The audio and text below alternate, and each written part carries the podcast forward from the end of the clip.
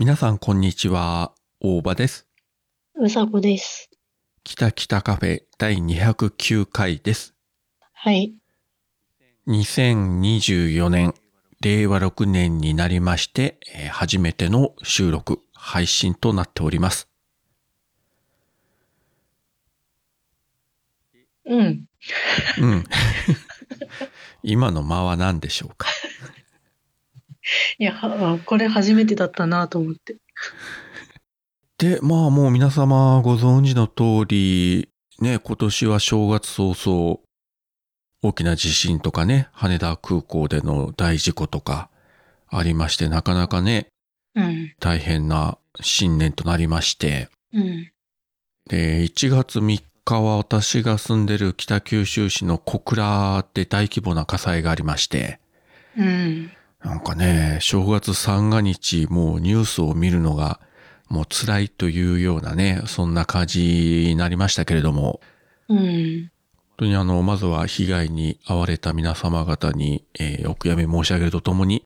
亡くなられた方々のご冥福をお祈りしたいと思います。はい。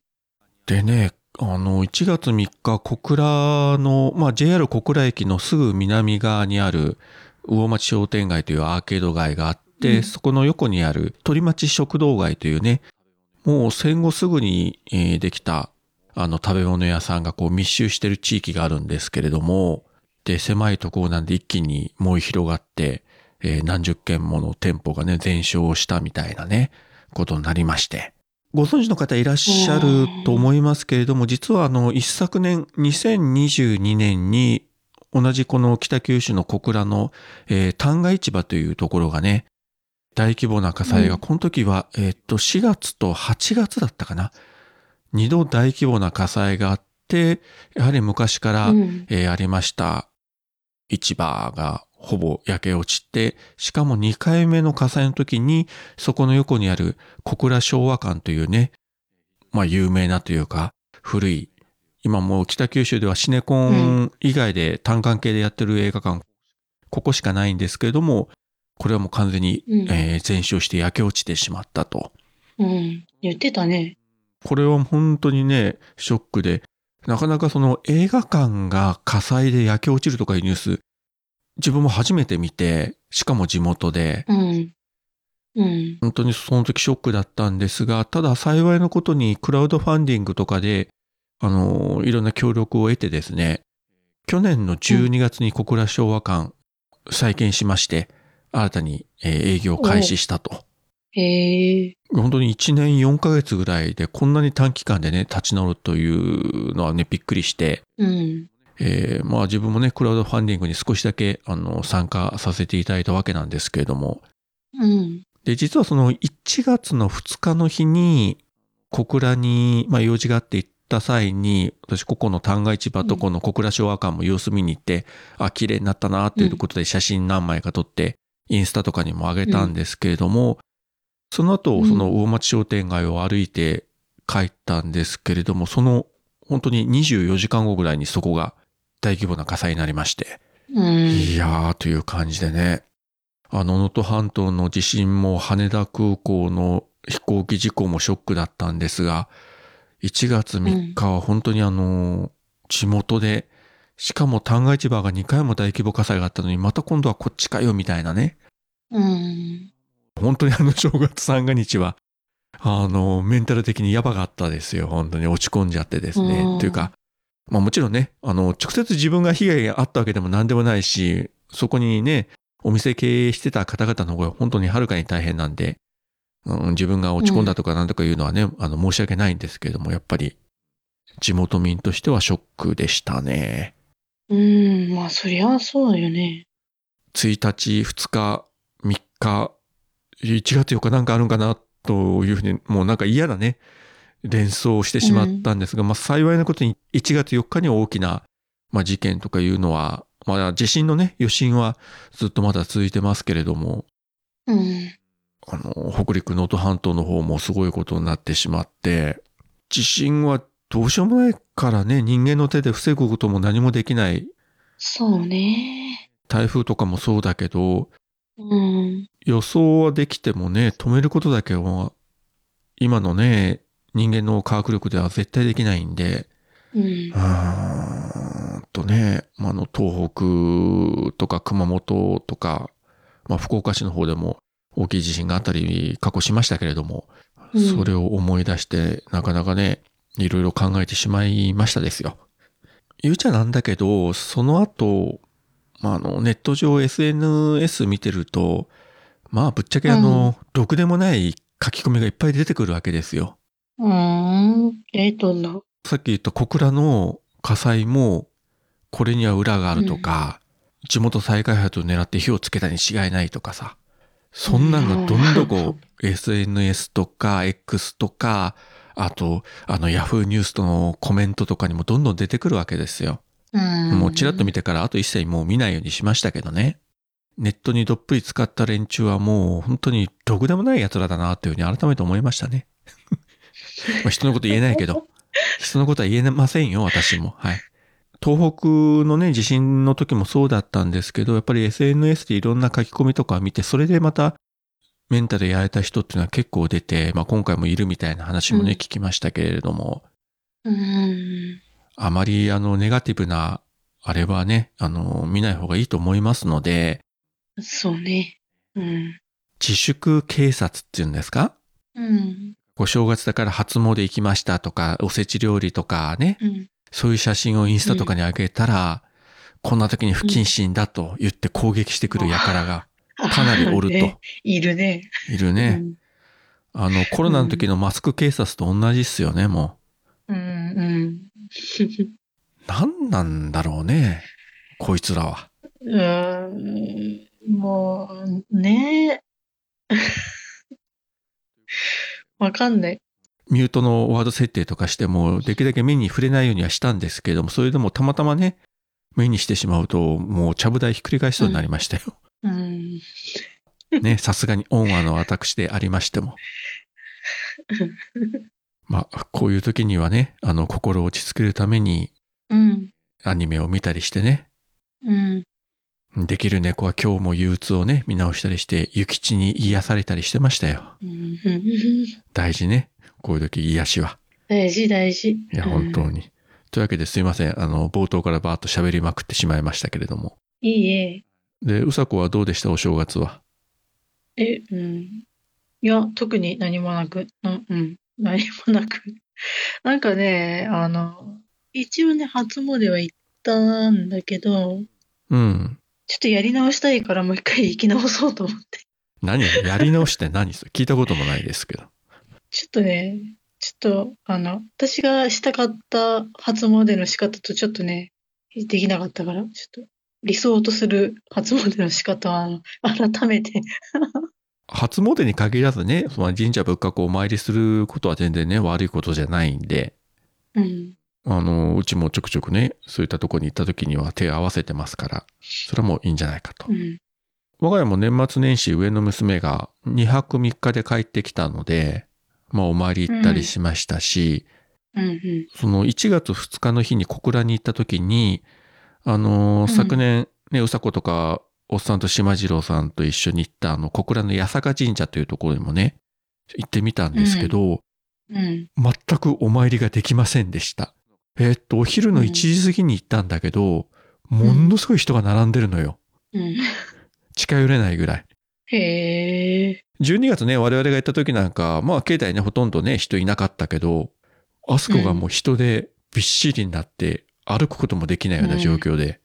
うん、あこれやばいと思って、もう遠くからね手を合わせましたけど、うん、そんなすごかったんだ。うん、いや舐めてましたね。もっと朝早く行くべきでしたと。あのコロナ禍がね落ち着いたんで、やっぱり例年に比べてあの他のところを回りに行っても去年のお正月より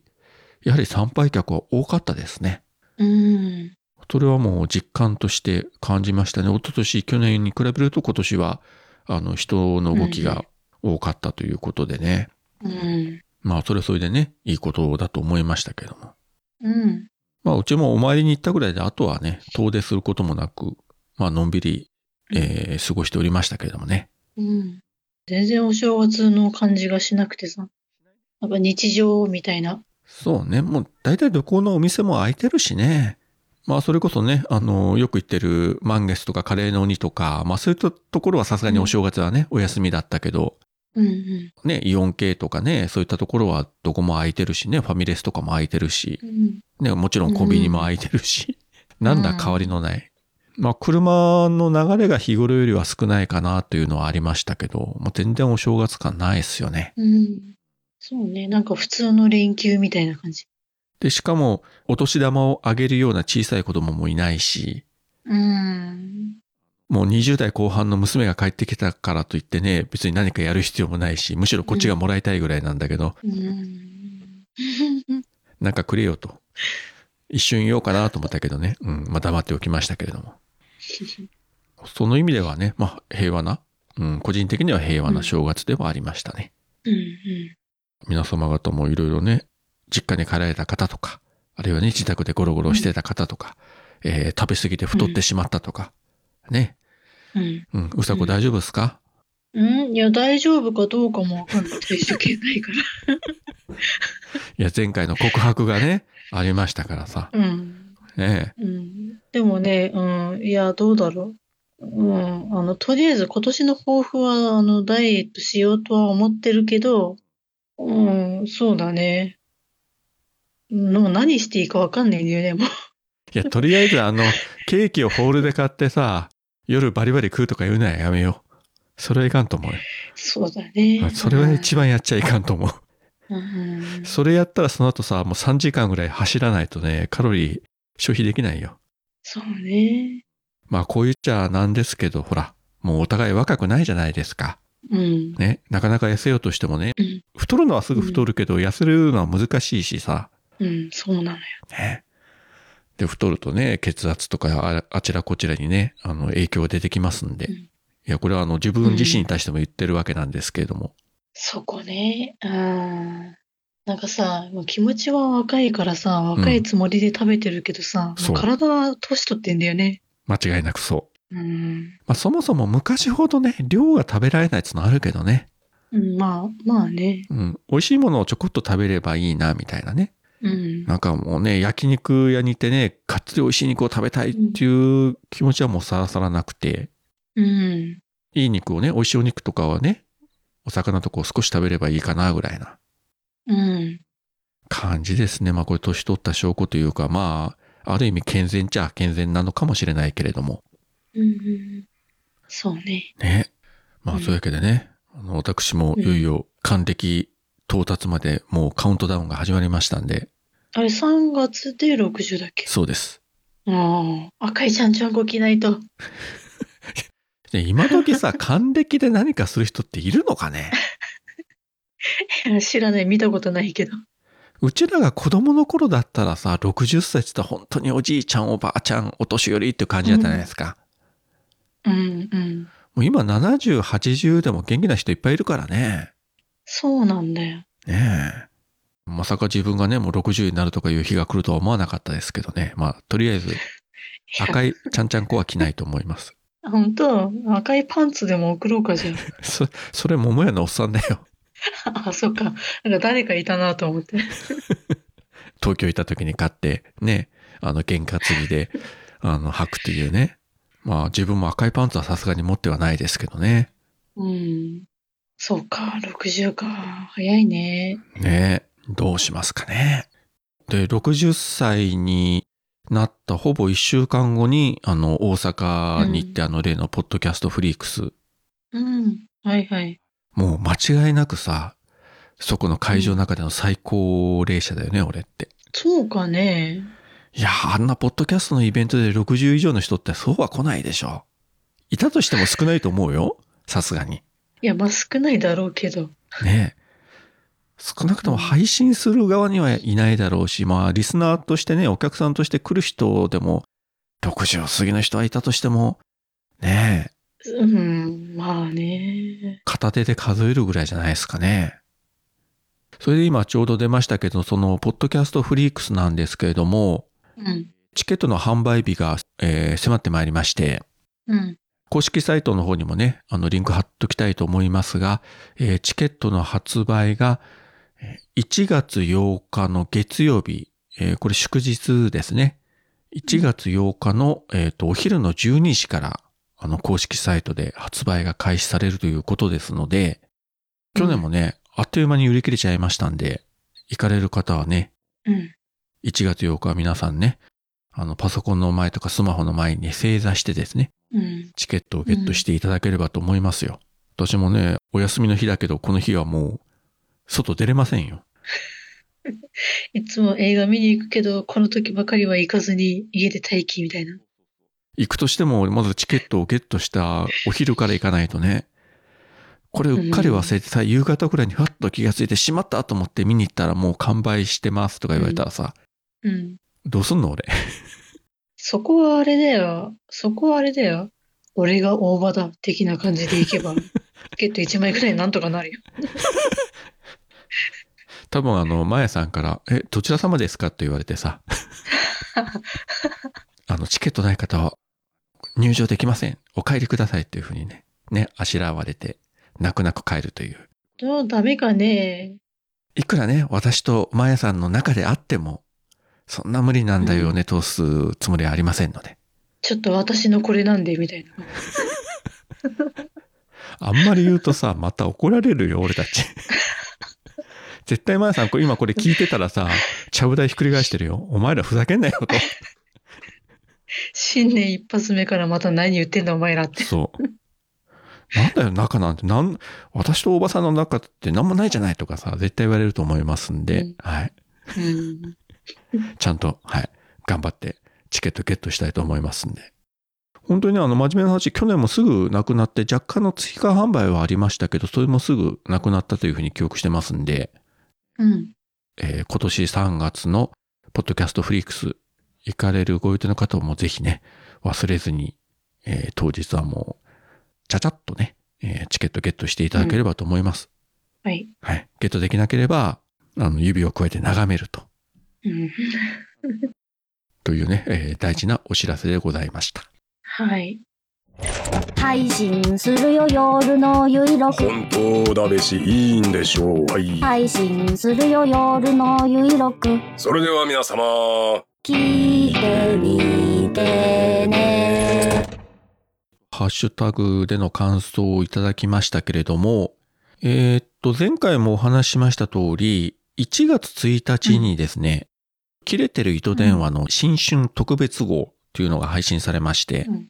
あのおっさんが頑張ってくれてね、うん、ついたちの日に聞かせていただきましたけれども、うんえー、ちなみにうさこは？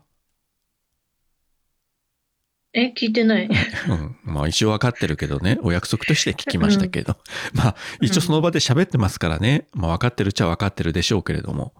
え私いた？いやいたじゃん。いやいたってあのカットされてなかった。えカットされてなかった。大丈夫です。本当。なかなかあの不穏当な発言がいろいろありましたけれどもカットされてませんでした。そうか。新年早々何言ってんだろうとね聞かれた方はね思ったかもしれませんけれども、うんえー、まだ聞かれてない方はねぜひ、えー、切れてる糸電話、えー、新春特別号をね聞いていただければと思います。はいでえー、っとですね今回まあそのキタキタカフェの感想もいただきましたけれども、キレイトの方の感想もいくつかありましたので、まあ我々参加してますので、うん、ついでにこの場を借りてそちらの感想もご紹介したいと思います。はいなぜかというと、キレイト本編はいっかいいっぷんなので、ハッシュタグの紹介とかできませんので、うん、読み上げるだけで終わってしまいますんで、はい。うん、はい。というわけで、えっと、桃屋のおっさん、自己承諾でよろしくお願いいたしますと。えっと、まずは、えー、ゆかさんからですね。うさこさんに何かあった？はてなを察知したら、もちろん飛んでいきます。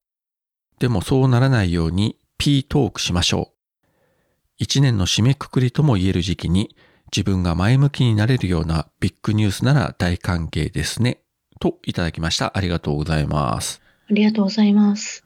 あのおさこがねいきなり私事ですがとか言い始めたんでね、一瞬、うん、ゆかさんも心配したんじゃないかと思われますがまあ確かに私事ではありましたけれどもね、うん、全く心配するような話ではないんですけれども、うん、今、今の私もうんうんって話聞いてるけど、私何言ったっけなってちょっと覚えてない。私事ですが何言ったかなと思って。聞けよ、ちゃんと聞いてよ何か何か言ったんだろうね、きっとねいやいや、それは何か言ってますけどね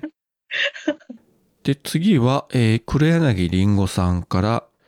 えっと、こちらは、えっと、スレッズの方でいただいた分ですね。キレイと先に聞いて、キタキタカフェ聞いた気でいました。新年に更新されてる。さすがと思ったら、去年末分の配信でした。一年楽しい配信をありがとうございます。お疲れ様でした。といただきました。ありがとうございます。ありがとうございます。で、もう一つですね、こちらは X の方でもいただいてるんですが、ついに使ってしまわれたか、残念。毎回の近況報告の楽しみがわら。まだオーブントースターがある。よかったです。また、ご祝儀募集の告知をわら。えー、みな、桃屋さんに連絡先教えておけば安心ですね。リンゴが死んだとか、死なんとか、知らんけど、とか配信されそう。といただきました。ありがとうございます。ありがとうございます。前回ね、あの、ついに電子レンジを使ったという話がありましたけれども、うん。その後いかがですか？その後ね、活躍してましてね、さっきもピーピー言わしました。まあの、ごくごく当たり前のことなんですけどね、それが。いや、なんかね、ご飯が温まって出てくるとさ、お、すげえと思って、毎回。電子レンジを初めて買った人のような感想ですね。昭和の頃の本当だよね、うん、令和の時代に我が家に初めて電子レンジが来た、えー、昭和のね、えー、感想というような気がしますけれども、うん、でオーブントースターはやはりそのままとそのままちょっとまだ箱を開けずに、はい、箱開けずに年越したね。やばいね。どうすんのよそれわかんない。どうしよう。どうしますかね。うん、売りに出してるかも。気づいたら。えー、っと、次はですね、桃屋のおっさんからなんですが、うん、これあの写真がついてまして、テレビの画面を、まあ、撮影した分がアップされてまして、うん、これがですね、京都の下鴨神社で、うんうん、映ってまして、えー、一言、うん、下鴨神社ってうさこと言ったとこかも。で、その後、やっぱりそうというふうにね、X の方でアップしていただいております。ありがとうございます。ありがとうございます。二人であの時行ったのかね、下鴨神社って。そうそうそう、あのー、なんだっけ、しゃべ音の次の日ね。はいはい、もう一昨年の話になりますね。にせんにじゅうにねんのじゅういちがつですね。うん。うん。うん、なんか一昨年というと、かなり昔のような気がしますけどね。ねえ。あとがですね、先ほど少し言いましたけれども、あの、キレイトの方の感想をいただいたんで、そちらをご紹介したいんですが、はい。まず、ヨカさんからですね、なんと、しまちゃん、おめでとうございます。幸せなお知らせは嬉しくなりますね。常連客だけでなく、満席のスナック耳。チーマまで雇ってください。目指すは、天海祐希と石田ゆり子のスナックあけぼのばし。といただきました。ありがとうございます。ありがとうございます。えっと、あの中でですね、あの、島次郎さんが結婚するという、うんえー、衝撃的な、うんえー、発表を行いまして。うん。覚えてる？思い出した？覚えてる？さす、さすがにそれを覚えてるよ。まあ実際はね、あの、毎回もう一緒にね、住んでらっしゃるわけなんですけれども、正式にね、うん、あの、結婚しますというね、発表を番組内でされたということで。いやもうね、あれを聞いた瞬間さ、うん、あのね、私この場にいていいのかと思ったもんね。なんでよ。なんでよ。この、このキレイと、このキレイとさんにんの水いらずの中に、この私のこの汚いのがいていいのかなと思って、ちょっと場を怪我してんじゃないかと思って、ちょっとね、反省したね、一瞬。いや別に関係ないんじゃないですか、そこは。あとね、うさこがあのスナック耳をね、やりたいと、うん。パンの耳が出てくるというね、スナック耳。そうそう、あの、カウンターご席で満席みたいなね、ちっこい店で、ね。本当にあの、常連しか来ないね、知る人ぞ知るというお店ね。そうそう。うん。うん。どこにあるかもね、よくわからないようなね、ところにね、うん、ひっそりと開店して、うんうん、本当にあの、見知った顔しか来ていないという、ほぼほぼあの、ポッドキャスト関係者しか来てないような、そんなお店でね。そうだね。うん。うん、いやもう逆にそれがいいと思う。あまり知らない人来られてもちょっと。そうね。あの、うん、なんであの時カフェをもう超こじんまりとしたようなね。そうそう、そんな感じ。うん。で、一応あの配信もできるよってあの機材とか揃えとくから。マイクとかね。そのうち徳松さんがさま、またマスターやりだすんじゃないのか、それは。いやー、またそしたら店潰されそうってごめん。こんなこと言ったら怒られるな。いや、まあね、多分みんなそうなると思いますよ、きっと。だってマスターになったって何もしないじゃん、喋るだけで。ね。何すんの、うん、やっぱりさ、いまだにね、忘れられないですよ。もう綾候補からさ、働いてよって怒られてたあの姿を。うんうん、もうよんじゅうなのにみたいなね。よんじゅうの息子が母親から怒られてるというなかなかね見ることできないですよ、そんな絵面は。うん、そうね。お母さんそんなに怒らないでよみたいな、うん、で怒られててもまだね何もしないでお客と喋ってるというね。そら、うん、そらカフェ潰れるわと思うね。まああんな楽しいお店はねもう後にも先にもないと思いますけれども、うん、そしてもう一つねキレイトの感想をいただきまして、これは黒柳りんごさんからですね、うんえー、しまちゃんおめでとうございます。スナックミミ、えっとさっきのねゆかさんはスナックミミというのミミの部分をアルファベットの エムアイエムアイ 書いていただいてましたけれども、うん、えっとりんごさんの方は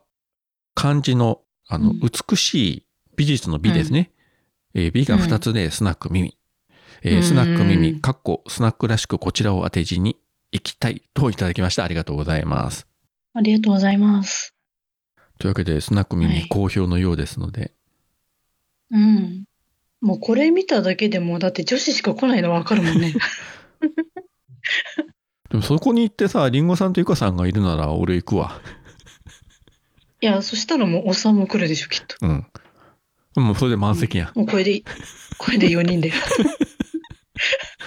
で私が座ればごにんだよであのパンの耳かじりながら喋りまくるというそうそうそうある種理想的な環境だよなこれ。いいよね。うんいいんじゃない、ね、であれでしょ ビージーエム はなんか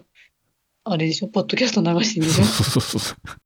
で気がつくとあのマイクも持ってねこちらも喋ってるというね、うん、歌うではなくただ喋ってるというね。いい理想的。カウンターの上に人数分のマイクはまだ最初から置いてあると。あ、そうね。一人一人ずつね。で座ったらまあ右手でねグラスを持って左手はマイクと。もうすでにマイクに向かって喋り続けると。うんっていうかあのなんかさあの大場さん家にあったじゃんあのしまちゃん用にさマイクあのなんかスタンドのやつね。置くやつ。はいはい。うん、あれがさもうすでにセットされてたってさ。あ、それでもいいね。うん、なんかどこぞのあのワイドショーじゃないけれどもそんな感じになりますね絵面が、うん、なんかカウンター側から見たらなんか記者会見みたいなやろスナック耳やるか、うん、あのどっかちっこいところ探して店舗を、えー、なんかそういったいい店舗がありましたらぜひねあのご一報いただければうさこが頑張ると思いますんで。そうだねあのみんな来てくれないと思われないからどこでしますかね。みんながね来やすいところっつったらさまあそれなりにね交通の便が良くないといけないし。そうね難しいね。まあそう思うとやっぱりなんであの時カフェっていうのはいい場所やったですよね。そうだねまあ行くまでのあの緩い坂道がちょっとあれだったけどまあそれでもね名古屋駅から地下鉄乗ってね十何分かでね、うん、元山着いて、うん、そっから歩いてじゅっぷんだからね、うん、うんうんなんか良かったよねえ。じゃあ長野カフェの後どうなってるか知らないけど空いてたらあそこを使うとかさ。そう今ねそれを思ってねちょっと今調べようと思って名古屋元山ってちゃんと調べてた。 Google マップかなんかで出るんかな。前はあそこにね長野カフェって登録されてたけどうーんどうなんだろうね。空き店舗のままなんかな。うーん商売やるにはなかなかねちょっとね場所的な問題はいいんだけどね古い建物の急な階段を上ったにかいだからね、うん、達郎さんあたりが探検しに行ってくれるとねありがたいんですけど。そうだねあの結果報告をお待ちしてます行けよとひどいねどこかでね、スナックミミというお店がもし、えー、オープンできればね、楽しいことが起きるんじゃないかと思いますけどね。そうだね。はい。えー、っと今週いただいた感想は以上でございます。ありがとうございました。ありがとうございました。ポッドキャスト番組の音楽がしっくりこない。訴求力のある シーエム を作りたいけど、音楽の商用利用はめんどくさい。新たにレーベルを立ち上げたが、ライバルに差をつけたい。折れた前歯を差し歯にしたけど違和感がある。ぜひ一度ジャックインレベルにご相談ください。相談料無料。ご満足いただけなかった場合は他のレーベルをご紹介します。イエイイエイイエイ。あなたのジャックインレベル。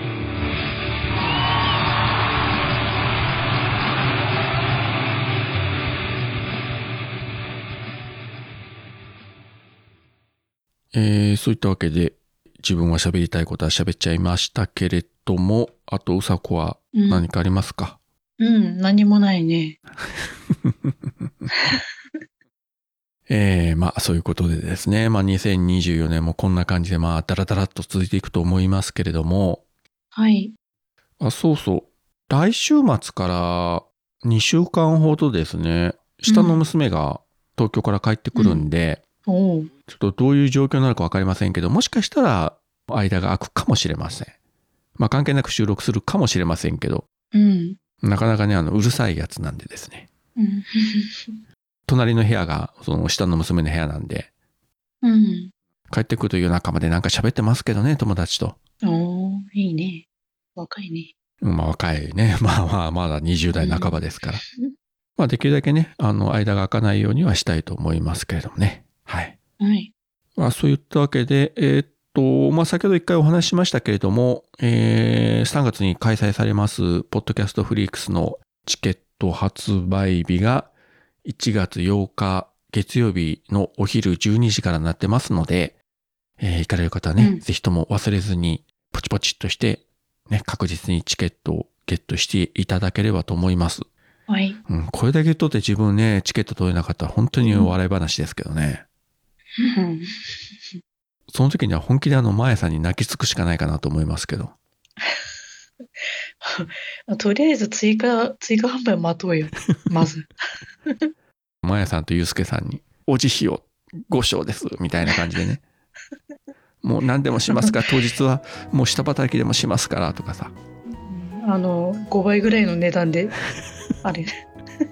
裏でいちまいごまんえんでどうですかみたいなことを言われてね、泣く泣く買うというねそうならないためにもね、え頑張りたいと思います。はい、はい、じゃあまあこのあたりでよろしいですかね。はい、いいです。今回もここまでお聞きいただきありがとうございました。ありがとうございました。それでは皆さん、さよなら。さよなら。